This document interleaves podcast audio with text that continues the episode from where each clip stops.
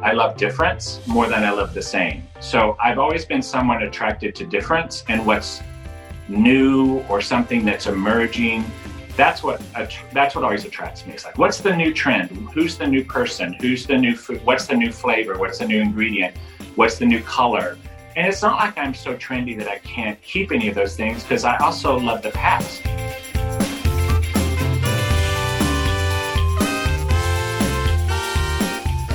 Hey there, I'm Jennifer Stagg, host of Heart of the Home podcast. Today I'm chatting with Stephen Orr, editor in chief of Better Homes and Gardens magazine. As the head of one of America's most storied brands, Stephen finds himself in a unique position of preserving tradition while also forging ahead with new concepts and ideas.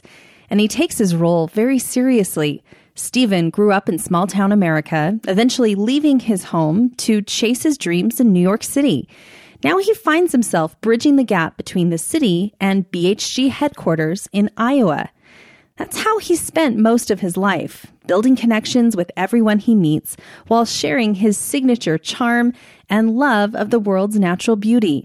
It's a formula we can all use to make our lives and homes a bit more authentic and interesting.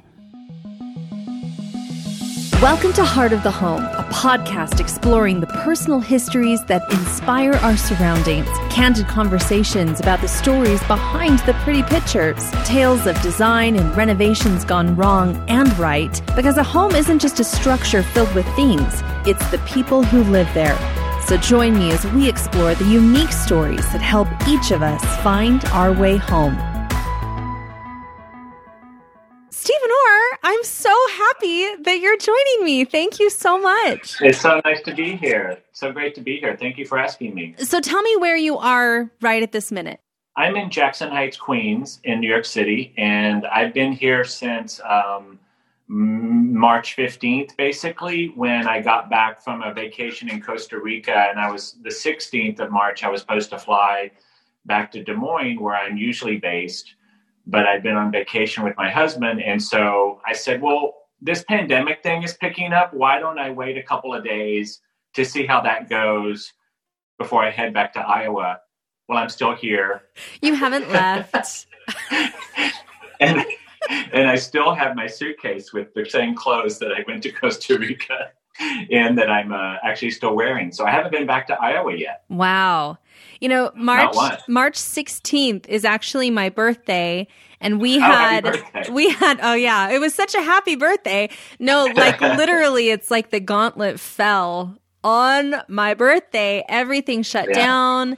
Um, yeah. I'm sure that you know the same thing happened where you were. I. It's so funny because I think back to the week before that, and all of us were like, "Yeah, things are getting kind of serious in Italy things seem to be happening really fast, but I think we thought we still had a while, right? Yeah, I thought so too. And that's why we took the when we took the vacation, we discussed and we said, well, maybe we shouldn't go because things are getting weird at different places around the world. But then we're like, but nothing's happening in Costa Rica and nothing's really happening in the United States yet. But then even while we're on the vacation, one thing just started to happen every day. And so then finally, by the time we got back, we were like one of the last people in into the airport. But anyway, here I am. So it's been fine. And, you know, work from home for the magazine. And I, I work on a lot of different projects at Meredith um, Publishing that publishes Better Homes and Gardens. We, um, we've been doing this pretty successfully. We've had to figure out some stuff like photo shoots and stuff. But working from home, we can definitely close the magazine, luckily, um, remotely. So that's been going as well as can be expected, really. Yeah, I mean, I've been reading, of course, I've been reading all of the um, editions that have come out during the pandemic, and it's been so impressive really how quickly you were able to pivot and shift and and create content that was relevant because I know how far in advance you create content you know for for next christmas you're photographing this christmas and and that kind of thing so tell me a little bit about what that was like and the conversations that you had to have with your editors and boy we're we're dealing with with situations that the reader has never experienced before i'd say two things part of it is the practicality of us being working working in the office one week and then getting told, okay, you don't need, you don't come in next week. And so then everybody, you know, had to grab the right equipment and work from home. And that shift has gone. I mean, our CEO, Tom Harty of Meredith, says he would never have imagined how well the whole giant corporation of Meredith could shift to work from home so easily. Um, I do think during the dark parts of the pandemic, and it was very dark here in April, I'd say, uh, especially because I live about like I, I, can walk over to Elmhurst Hospital, which was in the news a lot at that period, um, with a lot of cases. And my road is the road that the ambulances take to Elmhurst Hospital, so it was a constant just people being taken over there in, in the back of ambulances for a long time. So those days were really dark and in, in retrospect more stressful than I knew they'd be. But also they helped me understand what other people might be going through during this lockdown period as far as you know any anything ranging from boredom to severe loneliness like you can there's a big range of what people go through and i think most of us experience those feelings maybe a few few times a day, if not, you know, a few times a week, if not a few times a day. So I think, you know, trying to think of our readers and what they need to feel inspired at home is where we've been, we've had our head. Um, our heads have been on what do the readers need to navigate this time. You know, I think summer was kind of a, a respite for everybody because the weather's nice and you can get out outside. I think most people I talk to, and even us as editors, we talk a lot about how as the temperatures cool off and the days aren't as beautiful, you know, you start to think about, okay, what am I going to do to make myself happy during the winter? Like, how am I going to, you know, treat myself some way so that I can, you know, not get down? And that's where one of our ideas came up, which is called Project Joy, which is trying to identify and tag it with that name, different projects in the magazine and online and in social that readers can immediately say, okay, this is a, an easy, fun, either it takes me 15 minutes, it could take an hour, it could take a couple hours, it could take even a weekend perhaps, but it's something I can do to make myself happy, you know. And for whatever reason, even me, like today, I feel very, I don't feel great today. I feel on edge. So today I was feeling kind of out of sorts. So I did my usual thing. I took a, morning walk and then I still didn't felt out of sorts. And then I think, you know what, I'm going to make a labor intensive dish for dinner. So tonight I'm going to make, I decided I'm going to make stuffed cabbage. And I've never been a stuffed cabbage person until recently, but during lockdown, I figured out that I actually love stuffed cabbage. I don't come from a stuffed cabbage culture. I'm, you know, I mean, maybe I do. I'm kind of Scots Irish on one side and French on the other. So I think they might eat stuffed cabbage, but I'm not like from an Eastern European family that grew up with stuffed cabbage. So doing something very labor intensive where you have to blanch all the leaves and then you make your meat preparation and you make make rice or something and you make your stuffing and you roll them up and then you cook them in tomato sauce that's what I'm going to do this evening. So that's my long winded response. I wouldn't have gone straight to stuffed cabbage, but I do relate with that feeling a lot. Um, I tend to stress bake or stress clean when I feel like things yeah. are out of control. It kind of goes to that same feeling. Well, Jen, if you don't like stuffed cabbage, I could get you to like my stuffed cabbage. Well, I may ask you for that recipe so you can prove me wrong. I, I actually can't say I've ever had stuffed cabbage, so it's going to be an experience. I had neither. It's not what you think. It's not like it's cabbagey. It's just that those leaves make a great thing to stuff. Oh. Hmm. That's what it really is all about. So it's almost like the size of an egg roll, one of those things, and it's just really tasty. Anyway, we can get off well, I'm positive if you're making it that it's going to be delicious. I could go on and on about your work experience. I was doing some research for this, and I kept saying I don't even know where to start with this. I mean, you have 30 ish years of experience in the magazine world. You've been at the head of some of the most well, the most well known design, food, magazines and publications in the country, in the world. Currently, you're the editor in chief of Better Homes and Gardens and also the content director for Meredith Corporation, which is the parent company of Better Homes. Um, but you've also worked with Martha Stewart, you've worked with Domino, Bon Appetit. You're a, an accomplished author. Let's back up now that I've now that I've set the stage there. Let's back up to your childhood your childhood home. You grew up in the South, in Texas. And I am so interested in what your childhood home was like and also what seeds were planted then that led to this career. Oh, thank you. Um, yeah, it's been a it's been a really great career, but uh, and I wouldn't say I was at the head of any of those brands. I was really more middle, like I was in in the trenches in various ways as either a garden editor or a travel editor. So I had a bunch of different experiences, which helped me by the time I was an editor in chief, which is basically this job. So I've only been an editor in chief five and a half years, but I think coming to it a little later helped me understand how to do it better because I've had a lot of bosses, some with great examples and some of them with very valuable negative examples. So I almost use some of my bosses' negative examples about creating content and management more than I even use the positive ones. But back to your question about Texas, um, I guess, yeah, that's an interesting question. Like, how did I grow up in Abilene, Texas, which is a town of about 95,000 in kind of right below the panhandle? A fairly isolated town, um, not a town known for its, you know, design culture or anything. It's a very nice town to grow up in. I was very happy there, um, you know.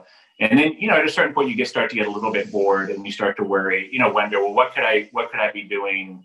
Where else would I want to live? And I think what happened was I decided to, well, first I tried to do the family, follow the family line, and that's accounting and business and that didn't work at all. I just don't have a brain for it. But you know how when you're a certain age, like 18, 17, 18, you don't, that's why it's so hard to have young people make the decision about their future at that point is really hard because I thought I needed to go and be an accounting major. So I tried it for two years. I was terrible. And then I told my dad I want to go and major in um, art.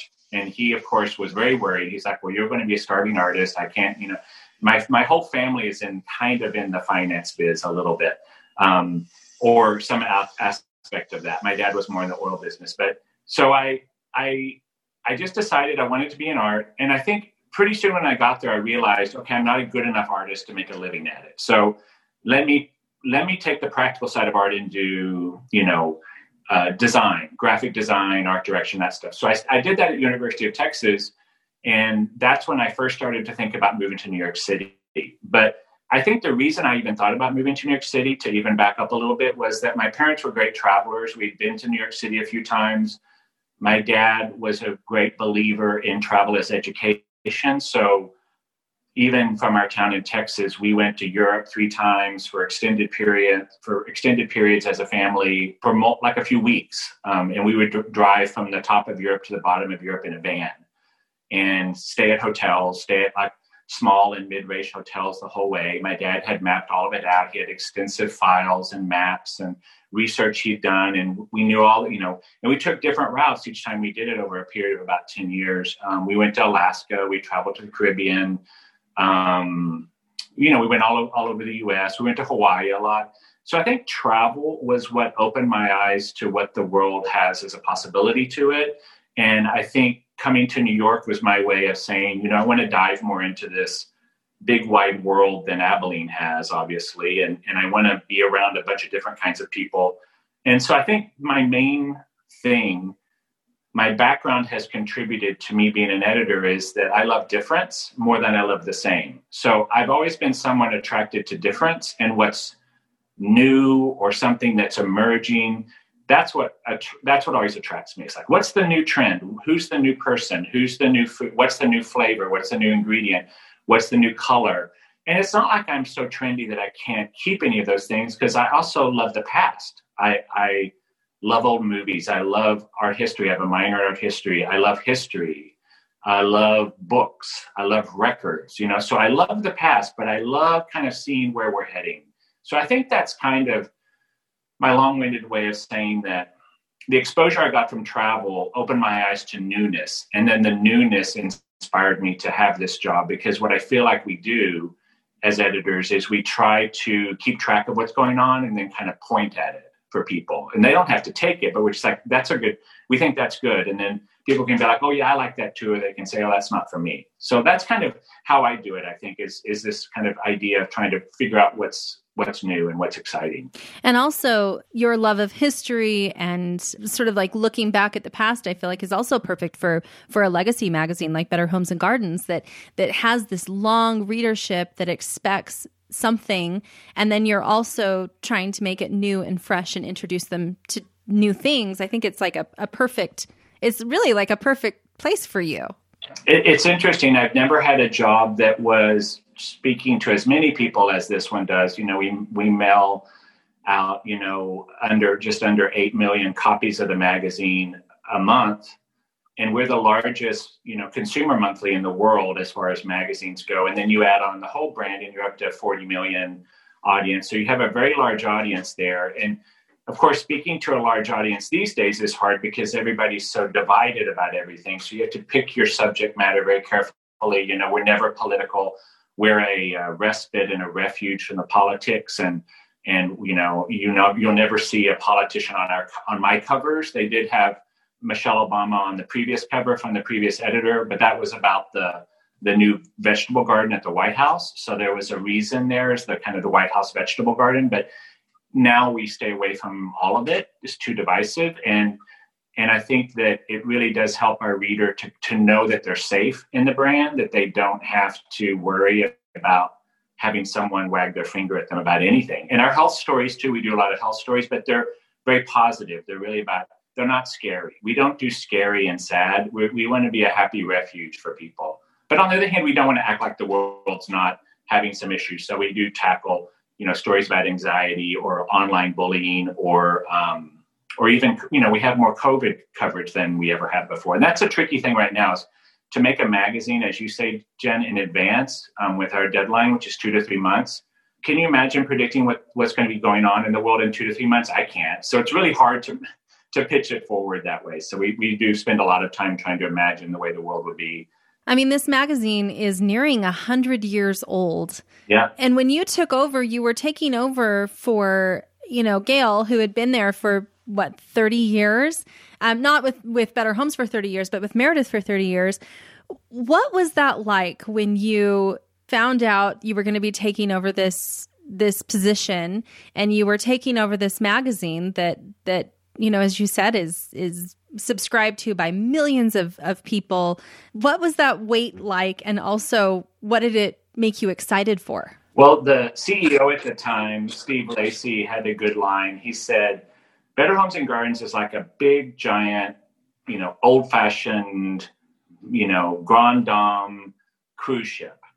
You're now the captain, and we want you to steer it and aim at this direction, which is maybe slightly off the current path, but not too far.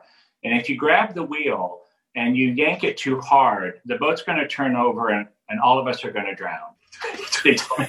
so that was his advice. So no pressure. Laughed, you know, he said it, no pressure. He said it with a smile, but you know that's basically it. We we have to walk a line there where I'm trying to lead and entice people into the new to some degree while comforting them comforting them with the familiar hoping not to alienate anybody. You don't want to make it so it's sold old fashioned that old, that younger folks don't want it and you don't want to make it so new fashioned that older folks don't like it. So i do think we we sometimes run you know we run aground on one story or another where someone you know maybe an older person will write in and say you know i don't care about trends. I don't care about this. I, I miss my casseroles.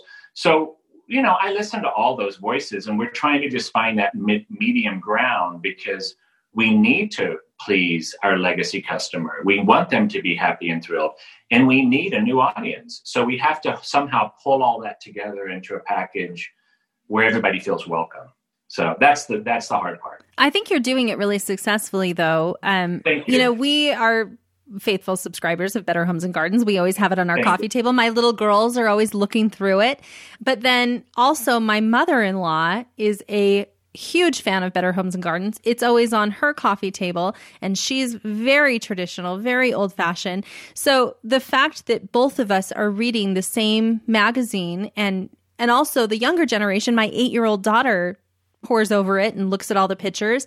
I think that you're accomplishing your goal. I think you're you're hitting multi-generational different backgrounds and and finding a way to make it feel old and new at the same time, which is a tall order. Thank you. I appreciate that. I'd say one of the markers of that makes it a little challenging is there's there's such a there's such a generational difference right now even between i'm a gen x so between gen x and like young millennials and gen z there's a I feel old a lot of times when a conversation comes up about things. I'm like, oh my gosh, I feel so old.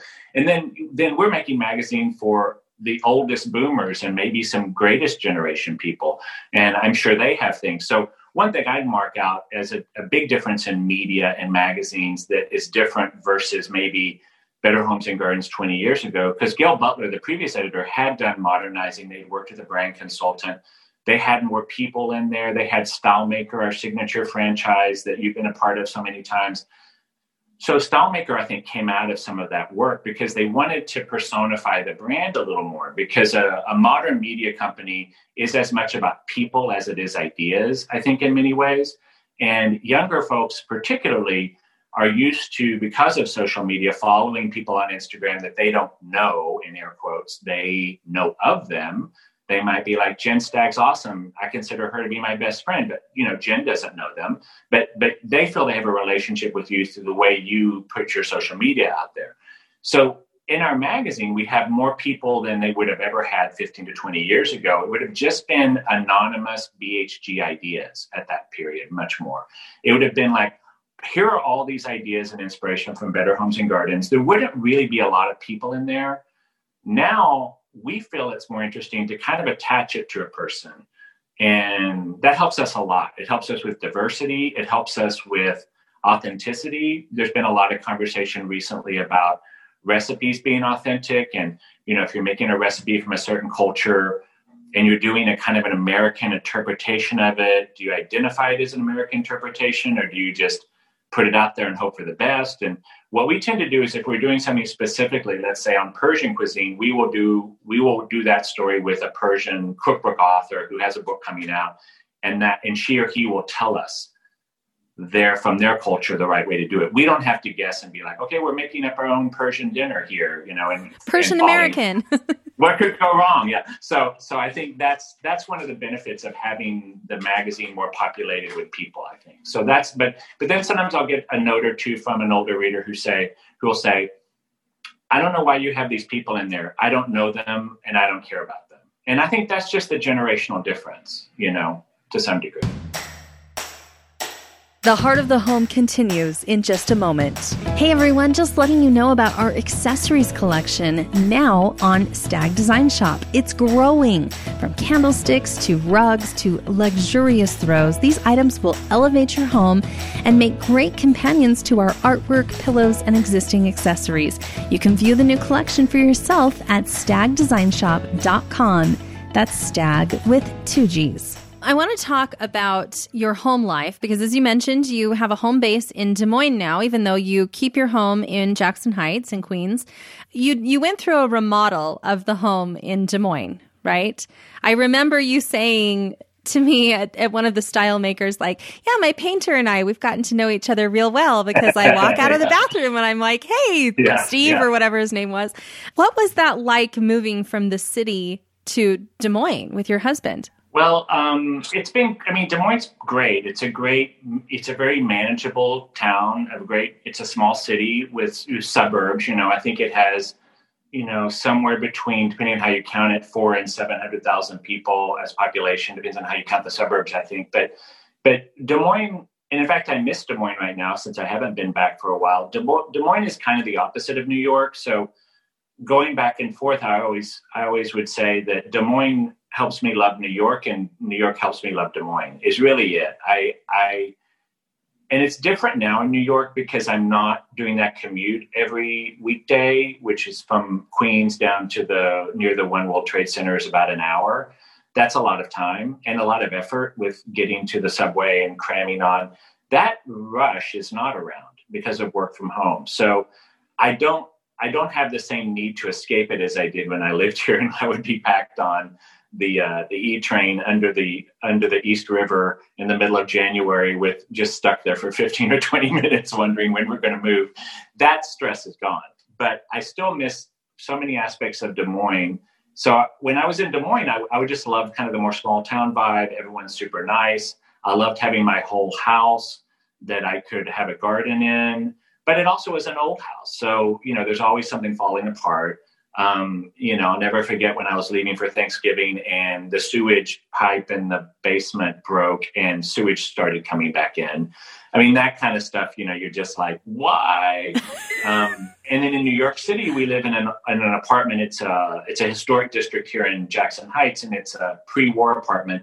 It's old too, but you have a super, you know, so the super can deal with some of these problems. If there's a leak in a window, you know, it's the building that helps you. So I, I, just love both. I, I, look forward to getting back to Des Moines. Um, Des Moines is just is easy and manageable. New York has been harder, but as I'm saying, Jen, right now New York is very easy. Um, it's like a village. Um, we tend to stick to our neighborhood more than we ever have. So I'm, I'm, you know, my neighborhood is not empty at all because the people here. It's a it's a very mixed neighborhood of income and and and culture. So our neighborhood didn't flee. We're not wealthy enough to flee. So our neighborhood, everyone's here. So it, it has proven to be a real beautiful experience to get to know this neighborhood better. Um, and then New York City in general is picking up in a lot of different ways too. Manhattan's still a bit quieter, but even then it's still picking up. So I like both and I can't wait, wait to get back to Des Moines. It's, it's been fun. And actually that goes back to what I was saying earlier, Jen, about the newness. I bored, I get bored a little kind of easy, let me admit it. And so having both was a good is a good way to not get in a rut. Yeah. No, I, I share that as well. Every time we finish a house, I'm like, okay, what's the next project? like, I'm ready to move on to the next project. I want to expand a little bit on this experience that you've gone through locking down in Jackson Heights because you're such a great follow on Instagram. I, I feel Thank like you. you, your Instagram has turned into sort of mini history lessons on parts of the city that I didn't even know existed. Um, it's been so fascinating to watch you on your walks go around the city and talk about your neighbors who are growing squash from their balconies and parts of the city that I didn't, I had never visited before. And I lived in New York for a period of time. Like a, Astoria Park was probably one of my favorite little tours yeah, that you nice. gave. Yeah, it's a it's a park. What? Well, I'll let you tell us about it. But the Art Deco swimming pool and the signage was just it was so fascinating fascinating. And I found myself going back to your Instagram again and again for these little history lessons. Is that kind of what you intended when you started going on walks? I think I didn't really have an intention other than it's a creative outlet, really. And as someone who enjoys research, I'm kind of part librarian, I guess. I love research. I love researching history. So um, and I love photography. My degree turned out to be after the failed accounting experience for two years, uh, that it turned into painting and photography. So um, I love taking pictures with my phone, um, and I I love showing people things. Uh, my sister calls it the or or sharing gene. Um, she was the brunt of the or sharing gene because I don't think she got. I mean, not that she doesn't share. She's she's very generous, but the boys in my family and my father, we tend to overshare with people. We tend to be like, "No, you have to come see this. No, you have to read this. No, you have to try this." It's kind of can be a little too much. So my sister calls it the or sharing gene. So I think my walks and me discovering parts of the city were me doing that, me sharing with people because what happens when your world gets restricted, which it has during the pandemic, and the most restrictive time was that period in April where I had friends that didn't want, weren't leaving their house because they didn't think it was safe. And at that point, the city did feel so infectious, right? Um, it did feel like you could. And at first, I would say, well, it's not like it's floating through the air. You know, I said that early on. Little did I know it floats through the air. You know, I mean, I've never really been conscious of something like that that just can float through the air like that. And so, I mean, flu, I guess, but that feels like more like someone sneezing on you. But it, it's one of those things when when we first started, my world was so restricted to even just this neighborhood. Then when it started to expand, and I was like, well, I'm going to go over to Astoria Park, which is this beautiful park in Astoria and another part of Queens, very Greek neighborhood. It's been that way for 100 years as far as being a, a great haven for Greek immigrants. In fact, when you're there, you hear Greek spoken just by people at restaurants. And certain restaurants are so Greek that people aren't really speaking English much. Um, and there's a beautiful park there that exists between two of the big monumental bridges. One is called Hellgate Bridge, which is a train bridge for the Metro North. And then the other one is the RFK Bridge, which used to be called the um, the Triborough Bridge.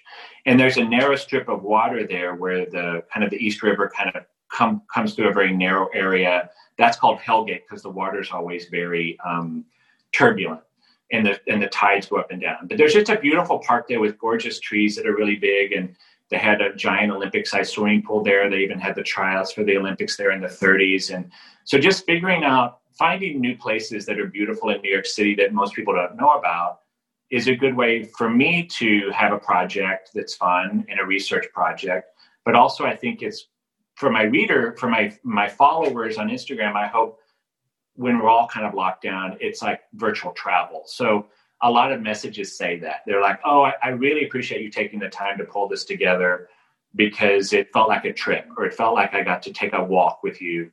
And that's why I'm doing it. I'm basically doing it because I find it creatively satisfying, number one, and also I like to share things. Um, but uh, yeah, like even this weekend, I went. I'd forgotten about the chrysanthemums really bloom in this beautiful part of Central Park every year, and I was running around doing stuff, and I was like, I have some time to kill. Oh my gosh, the chrysanthemums! So then I was like so happy, you know, that I could go and document that. Um, but I love it, and it's a you know I love New York City. It's been through a lot right now, and and I'm a big fan. I I'm here. I'm not a I'm not a fair weather friend of New York City. Like some people you see in the media who'd be like, New York is dead. I'm like, it's not dead. And in fact, it was worse when I moved here. Much worse. Things were much worse when I moved here, and that was in '88. So and things were worse before that in the 70s. So New York will always survive. We might go through a bit of a bump, but um, I love showing I love showing the beauty of things to people. I think the the your natural skills of observation and also the fact that you're you're kind of like equal parts wordsmith and stylist if that's possible because your feed is so beautifully curated but also I feel like you so artfully express what's going on around you and and find a way to share these little gems of of history uh, with your followers, which I have really enjoyed following. Is there a sense in Jackson Heights right now and, and in the city in general that you guys have come through something really hard and your your the brighter days are ahead? I think the feeling is a feeling of accomplishment that we came through something very hard and you know i think we lost depending on how you count it 30 20 you know 25 to 30,000 people um, in a few months really. And we haven't lost anybody for months. So i mean we have lost a few people but not many. So that was all restricted to two or three months where you lost that many people. And so especially in my neighborhood which lost a lot of people because we have a lot of frontline workers and we have a lot of people who are immigrants who might live in tighter quarters. And those jobs that they have tend to be the jobs that were either in the hospitals or in the in the on the EMT or police or whatever it is or delivery people. Um, in our neighborhood, we really, I think, have solidarity as survivors. But and we are happy, and I think the, the the summer felt much happier. But I think all of us are worried we might go back up um, mask wearing is not even a big issue here. You might see a young guy, an 18 year old, maybe. You know, you'll see like a young dude who's too macho to wear a mask, maybe. But most people wear them, and most people are pretty diligent about it. And you know, I'm not. We're not crazy about it. Like if you're not near people, don't wear a mask. But when we walk by people, we pull them up. We we have a really successful one of the one of the things that's really helped my neighborhood is that an open streets program in New York City and it's um, a concentrated thing they did to kind of help during the COVID thing, let people get out of their apartments a little more and have more spaces to roam. And my street is probably the most successful in the city by by num- number of accounts. It's 34th Avenue. It's a very pretty street because it's a boulevard it has streets down the um, trees down the middle, and it's about 60 blocks. I'm not sure how many blocks, 40 blocks. It's really pretty long and that's been shut every day from 8 a.m. to 8 p.m. And I think we're finally getting it perm- made permanent. I think it will be permanent every day because it is now just a wonderful park. There are yoga classes, Zumba classes. You know, Thursday night there's like a ballet folklorica from from from Mexico performing. There's there's different performances. There's a there's a bingo club. It's been in the New York Times. Um, it's just a real microcosm of this incredibly diverse neighborhood and everybody strolls in the nicer weather everyone would it got so crowded at evening we would go another time but everyone does their exercising there and i can see my neighbors really taking their fitness very seriously. Um, people of every background are out there jogging and walking um, with their loved ones to stay healthy. So i think that's been really nice to see and it's very heartwarming as well. You know the the hardships that you guys experienced and then came out of on the other side and now everyone's respectful of masks everyone's kind of taking care of each other where i live in the west we are not there. We're it's it's there's a lot of um resistance to masks. There's a lot of i would say misdirected anger and frustration and um lack of compassion for your neighbors.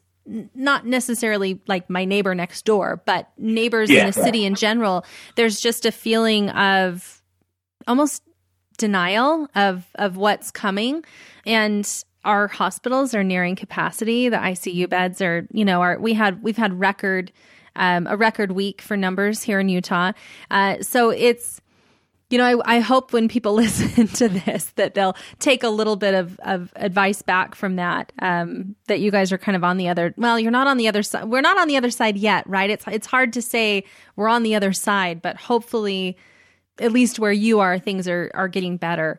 I want to talk a little bit about your love of Julia Child because I'm a huge Julia Child fan. Our podcast producer, Kelton, is a huge Julia Child fan as well. And so when I told him, when I was doing some research for this interview and I was telling him, oh, you're, you're a big Julia Child fan, he was like, oh, I love Julia Child.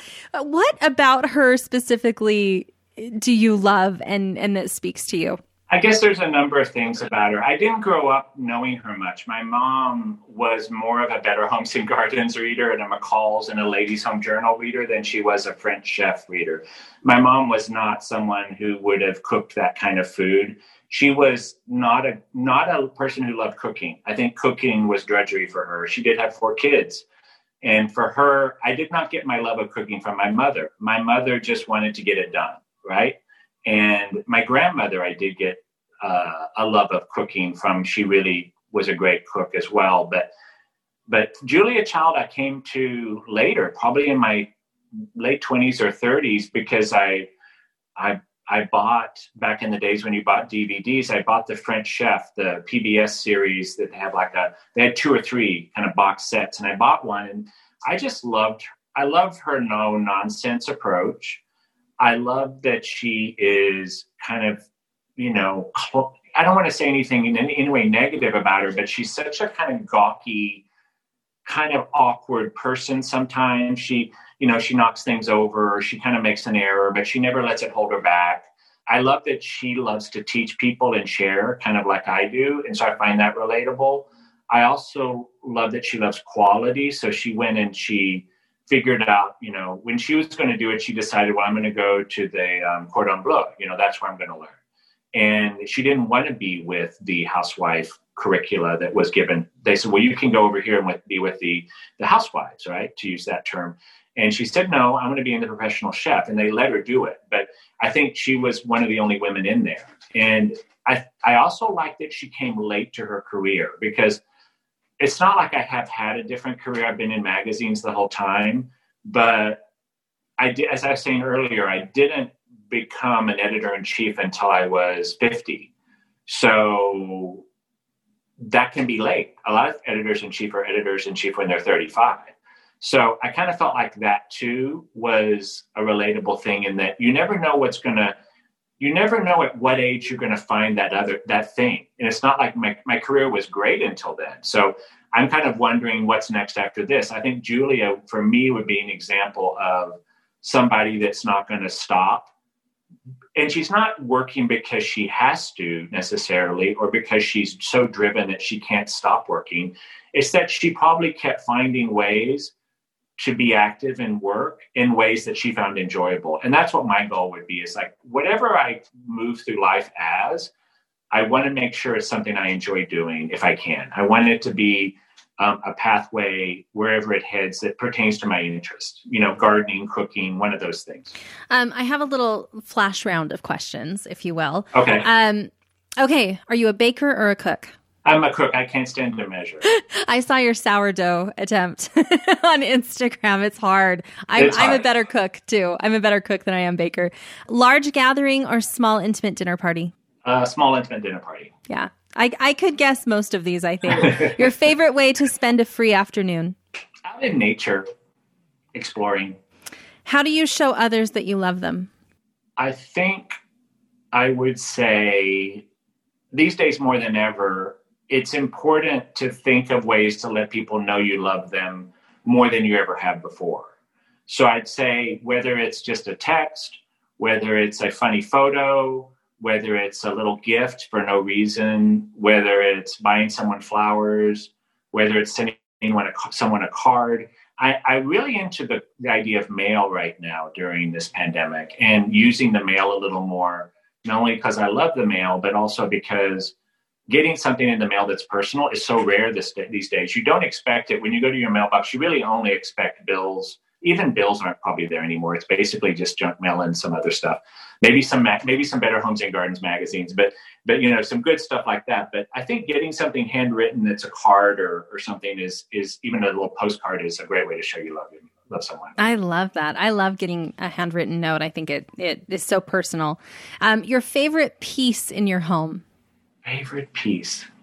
Well, ha- we have a little bit of art that we bought, um, and I have some little sculptures I really like that are um, that are little bronzes. It's not the sort of thing I've ever bought, like a bronze sculpture, but they're three three women, um, almost like the Three Graces, and they're very rough, and they're made by a friend of mine who's a sculptor, and she works in a modern version of kind of ancient Greece or even monumental 19th century sculpture. She makes some very large pieces, but these are very small. And and I love them because they're from her earlier days. Her name is Sarah Peters, and they're from her earlier days when she was just getting started. When we went to a group show in Brooklyn, and she had just the wax figures, and we we bought the bronze version of the wax figures, and we helped. Our payment helped her do the casting, mm-hmm. and then hmm. so it was kind of fun to be there at the very beginning with her. And we're still friends. And actually, she moved to my neighborhood, so she lives here as well. How neat. Yeah. Okay, the most valuable lesson or thing that you learned from your parents? Um, you have to honor your commitments. And I think that's something that, um, as a kid, I remember desperately trying to get out of going to like a, a birthday party, you know, that I'd said yes to, or desperately wanting to ditch on this plan or that plan. And and I have noticed, this is me going put on my old man hat. I'm not sure other parents have taught younger folks some of these lessons because I call it the flake factor. I feel like with social, I feel like with texting and our phones, the ability to cancel and change everything all the time is I call it the flake factor because there's certain friends I have I love, but I'm like, but you have to put the fact, you know, we'll make it a plan of it. Let's put the flake factor on that because it may never happen. Like they're likely to cancel because they'll just be a little bit like, eh, I don't want to do it. My, I rarely cancel anything, and I'm almost always on time. And I think I get that from my parents, and that's what I would call consideration, which I think the country is lacking. And it comes to what you're saying about masks. It's like you can inconvenience yourself and do something you don't particularly want to do to do something right for the other person. That's what is the world is about. And, you know, I was raised very Christian, and that's a Christian principle. And we seem to have forgotten that. And it's many other religions, it's their principle too. But this idea of doing something that may not be your first choice just to make it better for another person is something I think the country's lost because we've become so transactional where everything has to be, I'm not going to do this unless I get that. So there's no way I'm doing this until you give me that. And it becomes everything becomes this business transaction. When I think as a country, how good we could be if we start moving towards just giving to people and then hoping through that karmic way that we'll get something back later, you know, even if it's just the joy of doing the right thing anyway, sorry, I'll get off my soapbox. no, I like the soapbox. I support the soapbox. Um, what do you hope the reader of Better Homes and Gardens takes away every time they close that last page? Joy. I want them to have joy. I want them to feel happy and safe and joyful and inspired to whenever they want to. I never want them to feel like that they are um, forced to do things. Um, I don't want them to. I don't want the magazine to feel like, oh my gosh, there's so many things I have to do now it should just be I can do that when I want to, and I may never want to, but I have the idea. So now I now if I want to do that, I can do it. And finally, what would you tell a younger Stephen Orr about the career path and life journey that you've been on What would you say to that kid in Texas? I would say enjoy yourself more all along the way and don't be so hung up on always being being doing the right thing or being you know I guess another way to say it would be like goals are great, but don't let your goals get in the way of enjoying life.